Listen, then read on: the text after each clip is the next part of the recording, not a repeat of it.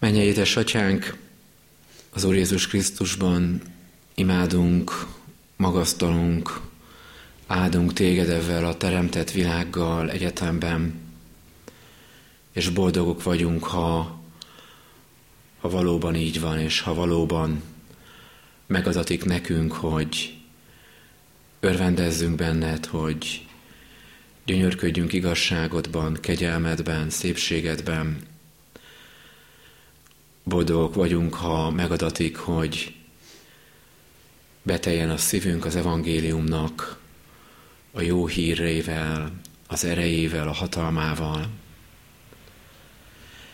És akár így van, akár nem,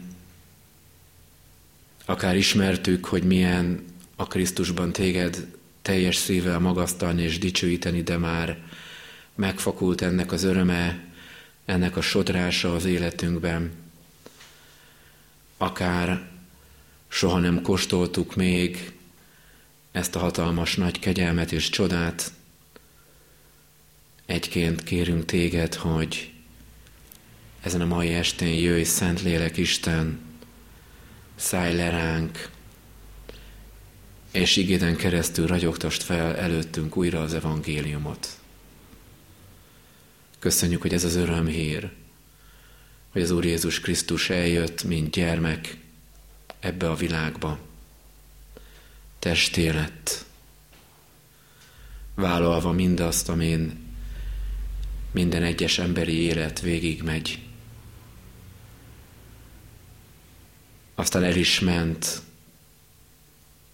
a halálon, a síron, és a dicsőséges feltámadáson keresztül, hogy elküldje szent lelkét, hogy ő bennünket összehívjon, egybegyűjtsön, és készé tegyen arra, hogy te, Úr Jézus Krisztus, egy nap visszajössz, uralmad teljességében.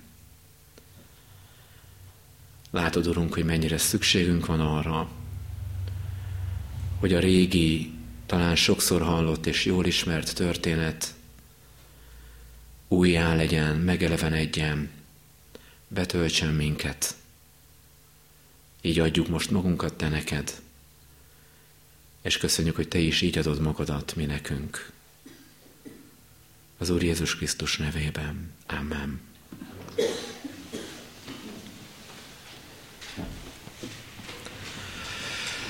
Pál apostolnak az efézusi gyülekezethez írott leveléből, a második fejezetből olvasom Isten igéjét, az Efézus kettő első versétől a tizedik versig.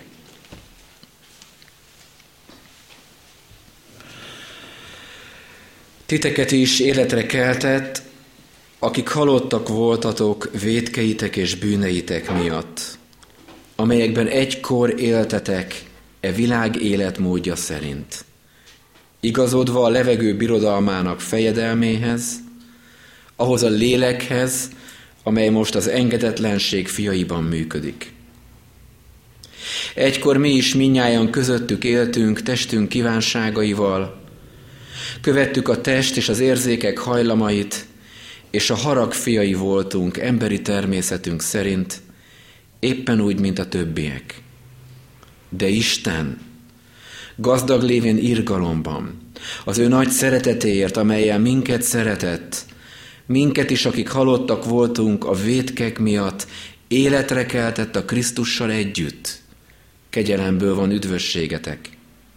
És vele együtt feltámasztott, és a mennyeiek világába ültetett Krisztus Jézusért, hogy megmutassa az eljövendő korszakokban kegyelmének mérhetetlen gazdagságát irántunk való jóságából Krisztus Jézusban. Hiszen kegyelemből van üdvösségetek a hit által, és ez nem tőletek van. Isten ajándéka ez. Nem cselekedetekért, hogy senki se dicsekedjék. Mert az ő alkotása vagyunk, akiket Krisztus Jézusban jó cselekedetekre teremtett, amelyeket előre elkészített Isten, hogy azok szerint éljünk.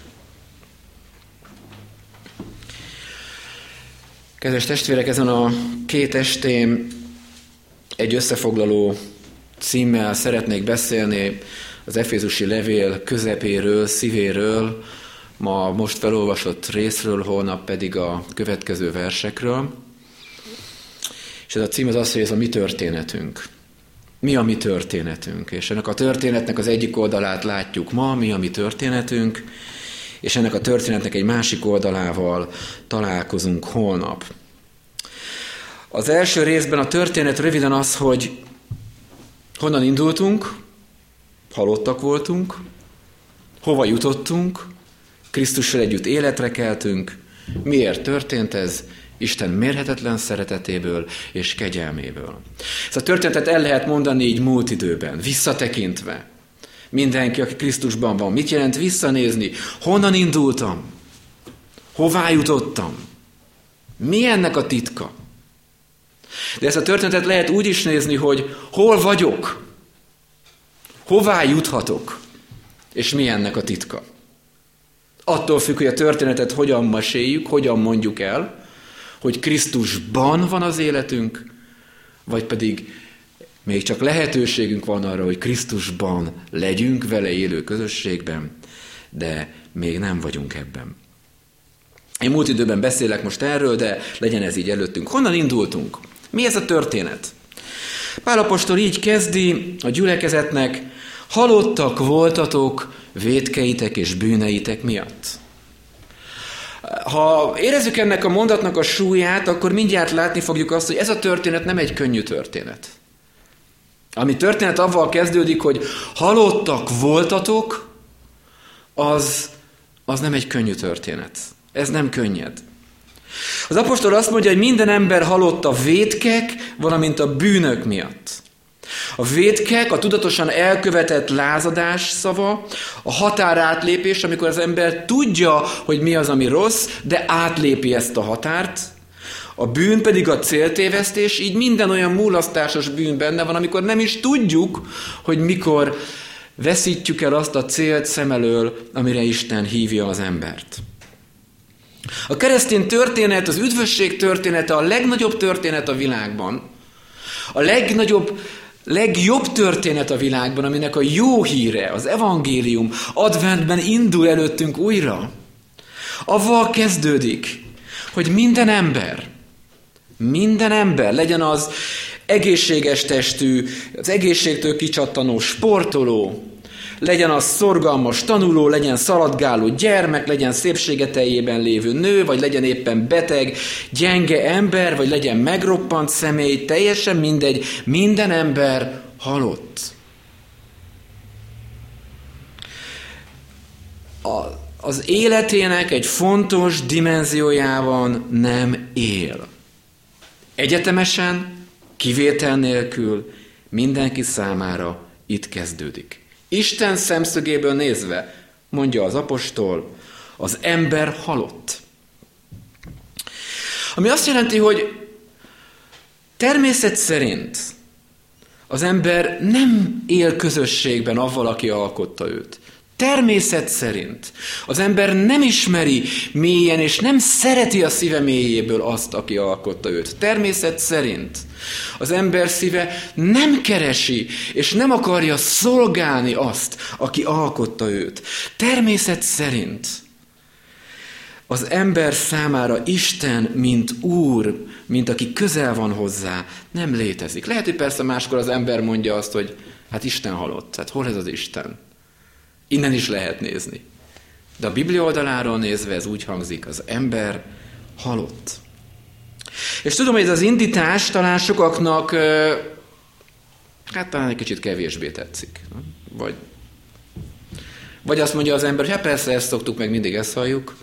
Vagy pedig, vagy pedig van az emberben egy ilyen érzés, hogy itt jött egy ember, azt sem mondja, hogy kicsoda. És akkor itt egyszer csak azt mondja, hogy mindenki a maga bűneiben halott.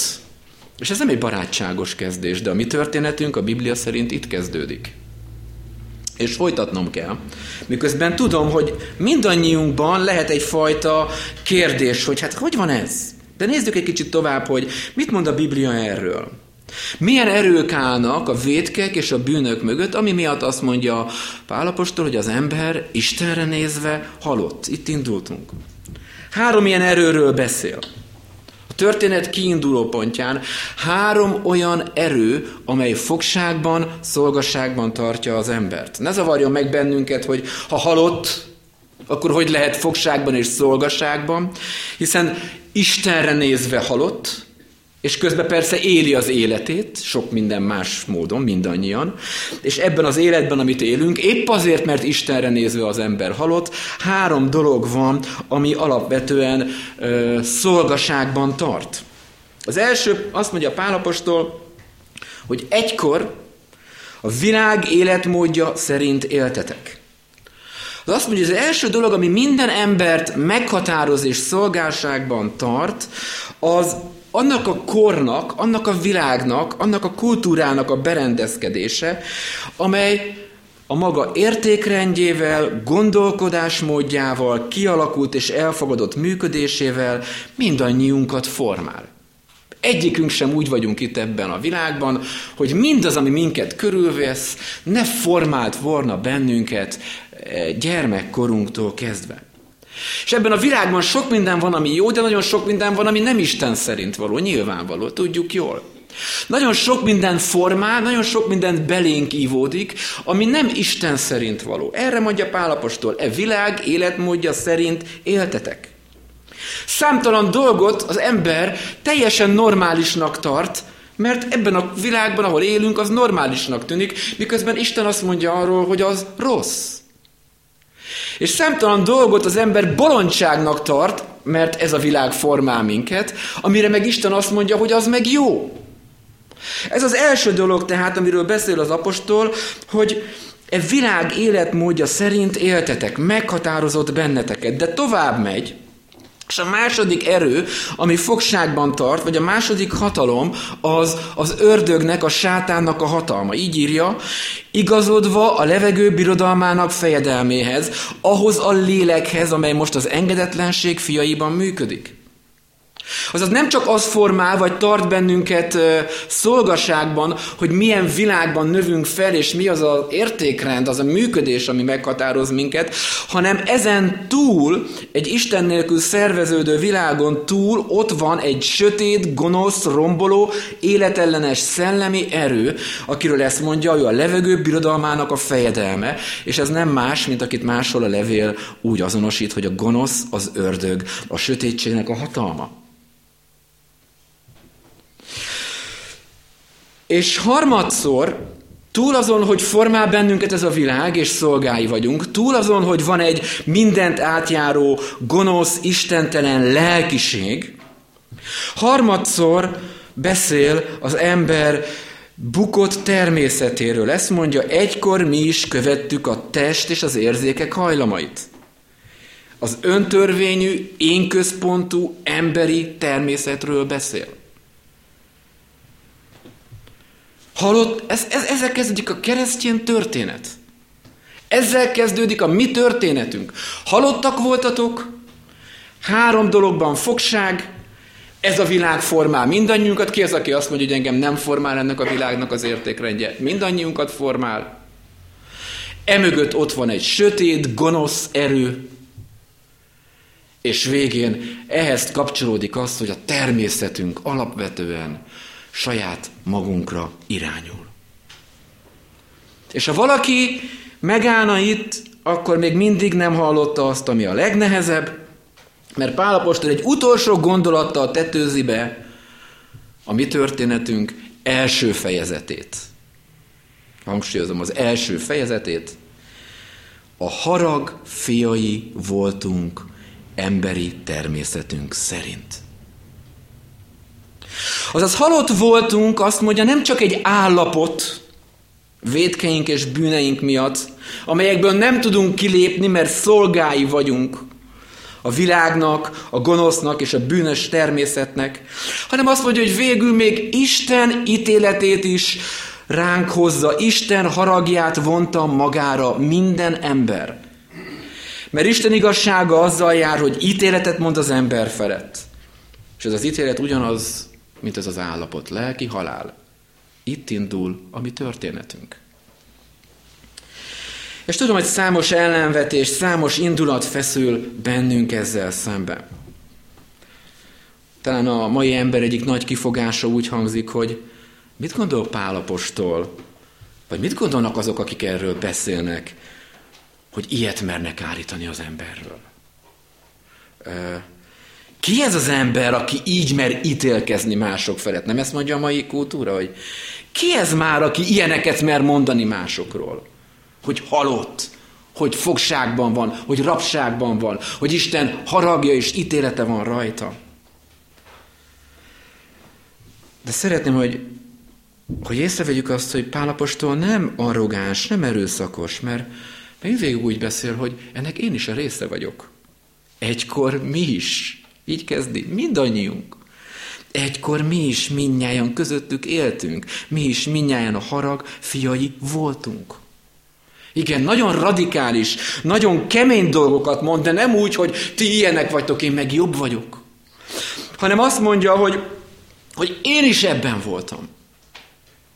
A történetnek az első része az az én történetem is. Nem ide jön valaki, hogy kioktasson, hogy én milyen elveszett vagyok, meg milyen súlyos ez a halál, meg az Isten ítélete. Hanem azt mondja, hogy veletek együtt, én magam, ugyan ezt éltem át, ugyan ebben voltam. És itt van mindjárt a másik ellenvetés. Jó, rendben, Pál is ebben volt, de szabad ennyire sötét és ennyire pessimista képet festeni az emberről? Szabad ennyire kétségbejtő képet festeni az emberről? Nem jobb lennél az ember egy kicsit? Ezek a szerintünk halottak, ezek nem tesznek annyi jó, hasznos és szép dolgot a világban? És nem inkább a jót kéne valahogy kihozni az emberből, és megerősíteni ezt, hogy egy kicsit jobb legyen már ez a világ, hát annyi nyomorúság, annyi sötétség van, hát nem azt kéne az embert segíteni abban, hogy le tudjon ásni, és ki tudja szedni magából ezt a jót. Hát hogy lehet, hogy ez avval kezdi, hogy nincs semmi jó, halott vagy, elvesztél. Ebben az értelemben nincs semmi jó. Halottak voltunk, elvesztünk, szolgái voltunk. Minden humanista megközelítés, minden jó szándékú emberi megközelítés azt mondja, hogy hát fedjük elő, hozzuk ki azt a jót, ami ott van.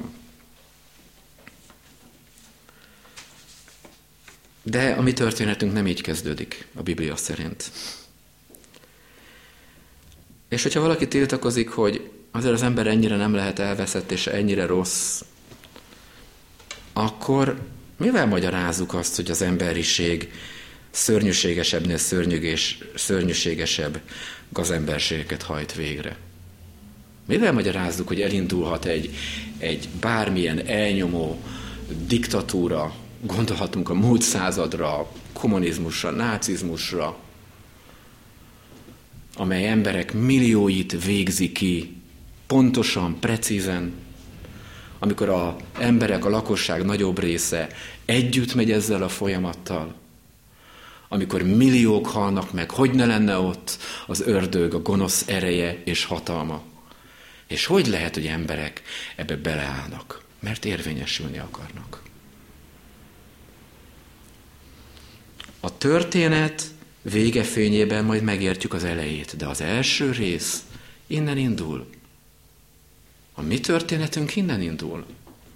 Halottak voltunk bűneink miatt. Ha innen indul, hová érkezik? Hová jutottunk? Vagy hová juthatunk? Amilyen radikálisan, mondjuk így pessimista a kezdet, annyira felfoghatatlanul dicsőséges a vége.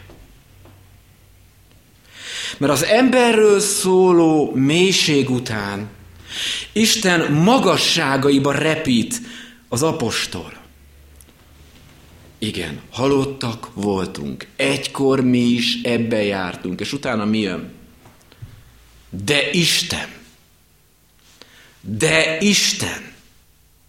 Az ember halott, szolga és ítélet van, innen jöttünk mindannyian, de Isten! Ez a fordulópont emel fel, ez nyitja meg a perspektívát, a felfoghatatlan perspektívát. Mit tett Isten? Ha halottak voltunk, akkor itt azt halljuk, hogy Isten életre keltett Krisztussal együtt. Ha szolgaságban voltunk, akkor itt azt olvassuk, hogy Isten a mennyeiek világába ültetett minket Jézus Krisztussal együtt. Ha felfoghatatlan vagy elfogadhatatlan, hogy halottak voltunk, akkor felfoghatatlan, hogy mit jelent, hogy Krisztussal együtt feltámasztott. Ha elfogadhatatlan, hogy szolgák voltunk, hogy rabságban voltunk, vagy rabságban vagyunk, akkor elfogadható, vagy félelmetes, vagy döbbenetes, hogy mit jelenthet az, hogy de Isten Krisztussal együtt a mennyeiek világába ültetett, ha Krisztuséi vagyunk. Felfoghatatlan, hogy azt mondja, Azt mondja, hogy ami Jézus Krisztussal történt, az velünk is megtörtént. Ami Jézus Krisztussal történt, az velünk is megtörtént, ha Krisztusban vagyunk. És ezeknek ír keresztény ember, aki Krisztusban van. Vagy velünk is megtörténhet, ha még nem vagyunk Krisztusban, mert lehetünk ő benne. De, de ezt a képet használja Pál apostol, ezt a titokzatos, a Szentlélek által való egyesülést, részesedést, kapcsolódást Jézus Krisztushoz, ami a keresztény élet szíve. És ugyanakkor a keresztény gyülekezet csodája. Még egyszer, ha benne vagyunk, ha kapcsolatom van ezzel a Krisztussal, akkor ha ő feltámadt, és én benne vagyok, akkor nem tudok mit tenni, mint hogy én is feltámadtam vele együtt. És ha benne vagyunk Krisztusban, és hogyha ő az Atya jobbjára ültetett a mennyeiek világába, akkor vele együtt mi is oda a mennyeiek világába kerültünk. És ha radikális, hogy halottak voltunk a bűneinkben, mennyivel radikálisabb, hogy életre keltünk, és a mennyeiek világába ültettünk. De Pál apostol ezt mondja.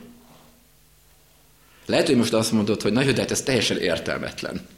Mit jelent, hogy Krisztus előtt feltámadtunk, amikor hát nem támadtunk még fel, hál' Istennek még meg se halhatunk fizikai értelemben, meg egyet, mit tetszett, hogy mennyeiek világába ültetett, ez teljesen, tehát elég megfoghatatlannak tűnik így elsőre, nem? Hát itt vagyunk, nem a mennyben. De, de Pál apostol lelki, spirituális valóságról beszél, és hadd kérem, hogy senki nem mondja azt, hogy az én életemnek megvannak a napi, anyagi, gazdasági, kapcsolati, mindenféle problémái, azon kellene valamit csinálnom, a fizikai, a látható, a mindennapos, és ez a lelki, spirituális valóság, amiről itt van szó, ez nem túl gyakorlati. Hanem hadd mondjam inkább így, hogy addig nem túl gyakorlati, amíg valakinek a szemei nem nyíltak meg erre a világra. Addig nem túl gyakorlati, amíg nem élted át ezt a hatalmas titkot, hogy mit jelent Krisztusban lenni, vele együtt feltámadni, és vele együtt a mennyeiek világába ültetni. Addig ezek csak szavak neked. Addig ez csak valami homályos, vallásos, nem praktikus, nem életszerű dolog. De tudod, hogy miért? Hát éppen ezért mondta az apostol, hogy az ember Krisztus nélkül halott. Mert a halott nem foghatja fel azt, amire nem született meg. A halott épp azért halott, mert ami a Krisztusban való élet, az nem ismert számára, azt nem tudja felfogni, és azt nem tudja használni. Ezért csak a történet végéből, amikor átéljük, hogy Krisztusra együtt feltámadtunk egy új életre, értjük meg a történet elejét, hogy tényleg halott voltam nélküle. És ha most te a történet elejéről nézed a végét, és azt mondod, hogy amiről itt szó, amiről beszél ez az ember, ez teljesen értelmetlen és gyakorlatiatlan, hogy mit jelent Krisztusra együtt feltámadni, és Krisztusra együtt a mennyeiek világába ölteni, ez csak arról beszél, hogy a történet első részében vagy még, és egy halott nem érti, nem tudja, hogy mit jelent élni. Melyik halott tudja, hogy mit jelent élni? Mit jelent ez? Mit jelent Krisztussal együtt feltámadni, és Krisztussal együtt a mennyeiek világába ültetni? Azt jelenti, hogy a keresztény ember egyidejűleg él két világban. A keresztény ember egyidejűleg két ember. A keresztény ember természetes ember és lelki ember. Két természete van, és két világban él. Egyrészt ugyanolyan a keresztény ember, mint mindenki más. Ugyanolyan. Ebben a világban él, ennek a világnak a dolgaival foglalatoskodik. Itt vannak a dolgai, a küzdelmei, a nehézségei, az örömei, mint bárki másnak. A keresztény ember ugyanúgy örül a jó dolgoknak, és ugyanúgy szomorkodik a rosszak felett, mint bárki más. Ismeri a bűnt, és ismeri a kudarcot. Más, mint a többi ember? Nem más, mint a többi ember. Ugyanolyan, mint a többi ember. Másrészt mégis különbözik. Mert ezzel együtt a keresztény ember az az ember, akinek van egy új természete, egy új erőforrás, egy új valóság, ami nem látható, de az ő számára nagyon is valóságos. És ez a valóság az, hogy Krisztussal együtt egy új életem van. Hogy Krisztussal együtt egy új valóság tört be az életembe, ami nem szüntette meg ezt. Ugyanúgy élek, mint bárki más. Ugyanúgy küzdök, mint bárki más. De Krisztussal együtt van valami, ami viszont egészen új. Részese vagyok egy másik világnak, részese vagyok az eljövendőnek is. És ez nem pusztán hittétel, hanem valami, amit a szívével, a lelkével, a bensőjével átélt. Valami, ami erőt ad neki. Valami, ami perspektívát nyit előtte. Valami, amitől minden más, amikor ugyanúgy küszködik, vagy ugyanúgy dolgozik, vagy ugyanúgy örül, vagy ugyanúgy szomorkodik, mint bárki más ebben a világban. Ez a másik valóság, hogy Krisztusban van, kihat a mindennapjaira, a terveire, a konfliktusaira, és arra, amikor megéli mindazt, ami történik vele. Értitek? Látja, hogy mi zajlik ebben a világban, de lát valami mást, és lát valami többet is. Benne él ebben a világban, de nem csak ebben a világban él, mert a másik lényem, lényem másik részével Krisztussal együtt él, és tudja, hogy az ő élete, ahogy máson mondja Pál, el van rejtve Jézussal együtt a mennyben. A keresztény ember kettős állampolgár. Kettős állampolgár, aki számára ugyanúgy, úgy, figyelj, ugyanolyan valóságos ez a világ, mint a Krisztussal való másik láthatatlan valóság. Így is mondhatom. Ugyanolyan valóságos számára Krisztus, a benne való élet, az ő ereje, az ő hatalma, a belőle fakadó reménység, az, ahogy ő vezeti, ahogy ő adja a szent lelkét, ugyanolyan valóság számára, ez a különben láthatatlan dolog, mint amennyire valóság számára, hogy minden reggel felkel, felöltözik, elmegy dolgozni, hazajön, vásárol, főz, és éli a mindennapjait. A kettő együtt van. Ezt jelenti, hogy feltámadtunk Krisztussal együtt. Ezt jelenti, hogy a mennyeiek világába öltettünk Krisztussal együtt. Nem praktikus. Nem gyakorlati. Annak nem, aki nincs benne. Annak nem, aki nem élte át. Annak nem, aki nem tudja, hogy miről van szó. De az jó, ha valaki nem tudja, hogy miről van szó, és belátja, hogy Uram, én ezt nem értem. Lehet, hogy halott vagyok.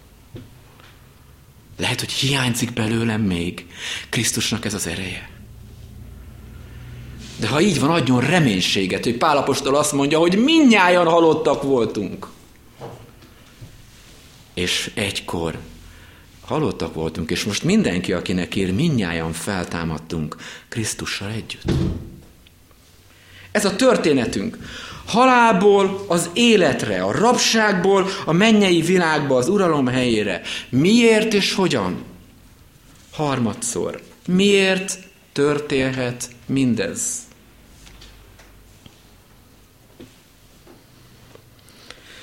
De Isten, mondja Pál. Mi halottak voltunk, de Isten. Gazdag lévén irgalomban, az ő nagy szeretetéért, amellyel minket szeretett, minket is, akik halottak voltunk, életre keltett. Aztán két másik kifejezés. De Isten, hogy megmutassa kegyelmének mérhetetlen gazdagságát, irántunk való jóságából Jézus Krisztusban tette ezt. Négy szó van itt. Miért történt mindez? Miért történhet mindez? Miért lehet, hogy halottak voltunk, és életre keltünk Krisztussal együtt? Ha mi oldalunkról nézzük, azt kell mondani, fogalmunk sincs. Miért jön oda valaki hozzánk, akik halottak voltunk, hogy feltámasszon Krisztussal? Miért jön oda valaki hozzánk, aki ellen vétkeztünk, és akinek az ítéletet magunkra vontuk, hogy, hogy valami jót tegyen velünk? Miért tette ez az Isten azt, hogy minden józan megfontolással szemben nem elfordul tőlünk és magunkra hagy, hogy a világnak, az ördögnek, a saját bűnös természetünknek kitegyen, hanem magához emel? Miért tette ezt Isten? Miért teheti ezt Isten ma is? Ha te meg a történetben itt találod magadat, hogy halottak vagyunk a vétkeinkben, miért reménykedhetsz abban, hogy Isten kihoz ebből, és be akar vinni a történet második felébe, a végébe? Miért? És tudjátok, mi a válasz? Gondolkodtam ezen. Megfogom. Tudjátok, mi a válasz? Tudjátok, miért tette Isten? Gondolkozz. Szerinted miért tette Isten? És a válasz az, hogy csak. Csak. Merüljem. Mondhatnám ezt a négy szót, mert irgalmas, mert szerető, mert kegyelmes, mert jóságos. De már annyit hallottátok, hogy nem fogjátok fel, hogy mit jelent.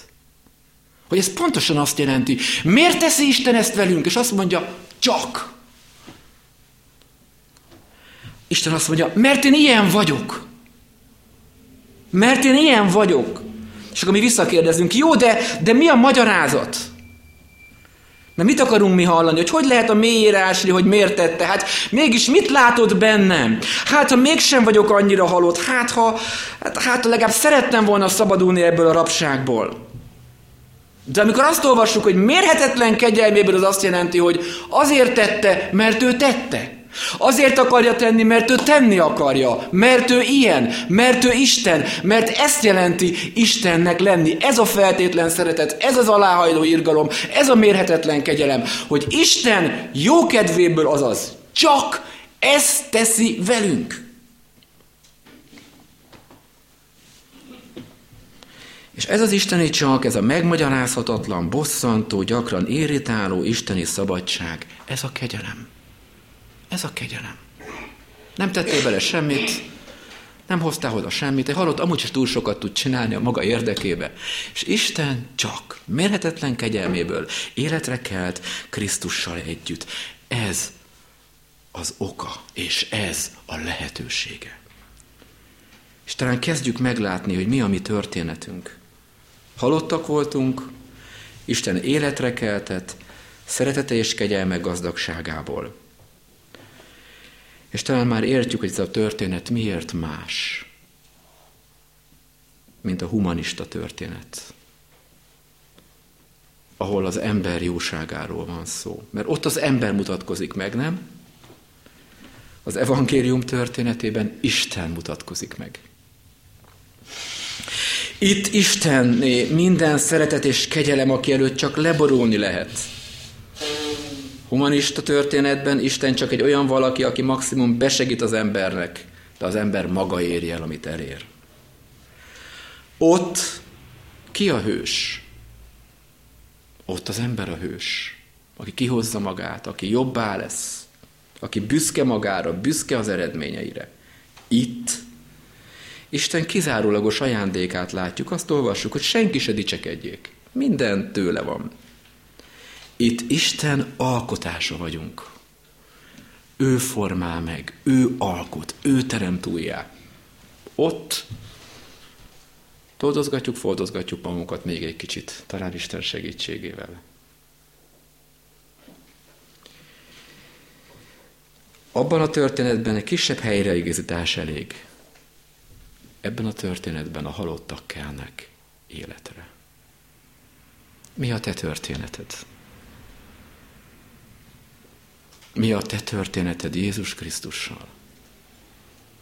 Van egy kis baj, Jézus egy kicsit besegít, és akkor ez egy kicsit jobb lesz. Vagy halott voltam, halott vagyok, Isten az ő kegyelméből, Krisztusban feltámaszt, új életet ad, és magához emel. És ezért minden dicsőség egyedül az övé. Imádkozzunk.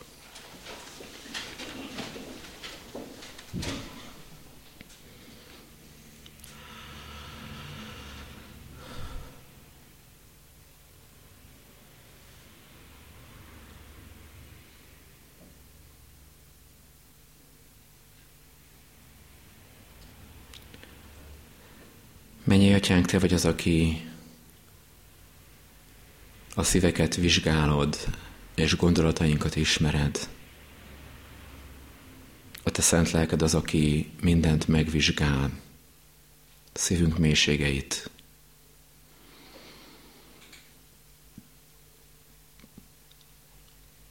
És úgy vagyunk most Te előtted, mint akik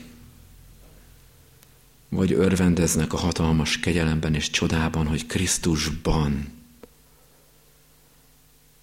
ez az új valóság megnyílt előttünk. Vagy pedig úgy vagyunk, mint akik azt mondjuk, hogy ó, bár csak Krisztusban ez, ami még nem az enyém, az enyémmé lehetne. Némítsd át el az összes olyan hazug gondolatot, ami azt mondaná, hogy nem vagyunk erre méltóak, vagy én ezt nem érdemlem, vagy nekem ez már nem lehetséges, vagy én ezt már eljátszottam, vagy nekem ez már nem is olyan fontos. És ahogy tetted egykor, úgy cseleked ma is, hiszen ennek a te történetednek nincsen vége. Folyamatosan cselekszel, hogy akik halottak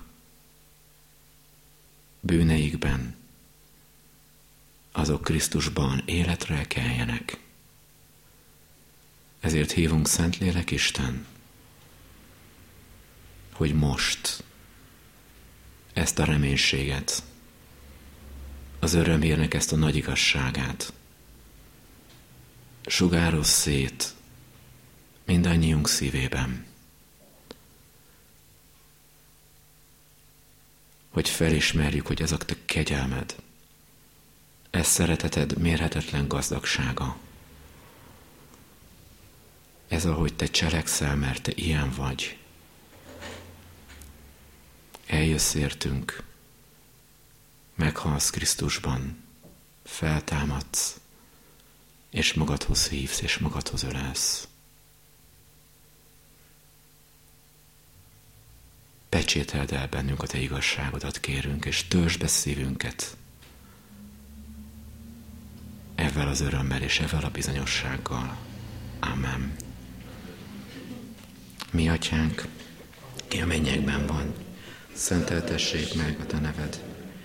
Jöjjön el a te országod, legyen meg a te akaratod, mint a mennyben, úgy a földön is. Minden napi kenyerünket add meg nékünk ma, és bocsásd meg a mi vétkeinket, miképpen mi is megbocsátunk az ellenünk vétkezőknek. És ne vigy minket a kísértésbe, szabadíts meg a gonosztól, mert tiéd az ország, és a hatalom, és a dicsőség, mindörökké. Amen. Helyünkön maradva vegyük Isten áldását. Istennek békessége, amely minden értelmet felülhalad, őrizze meg szíveteket és gondolataitokat az Úr Jézus Krisztusban. Amen.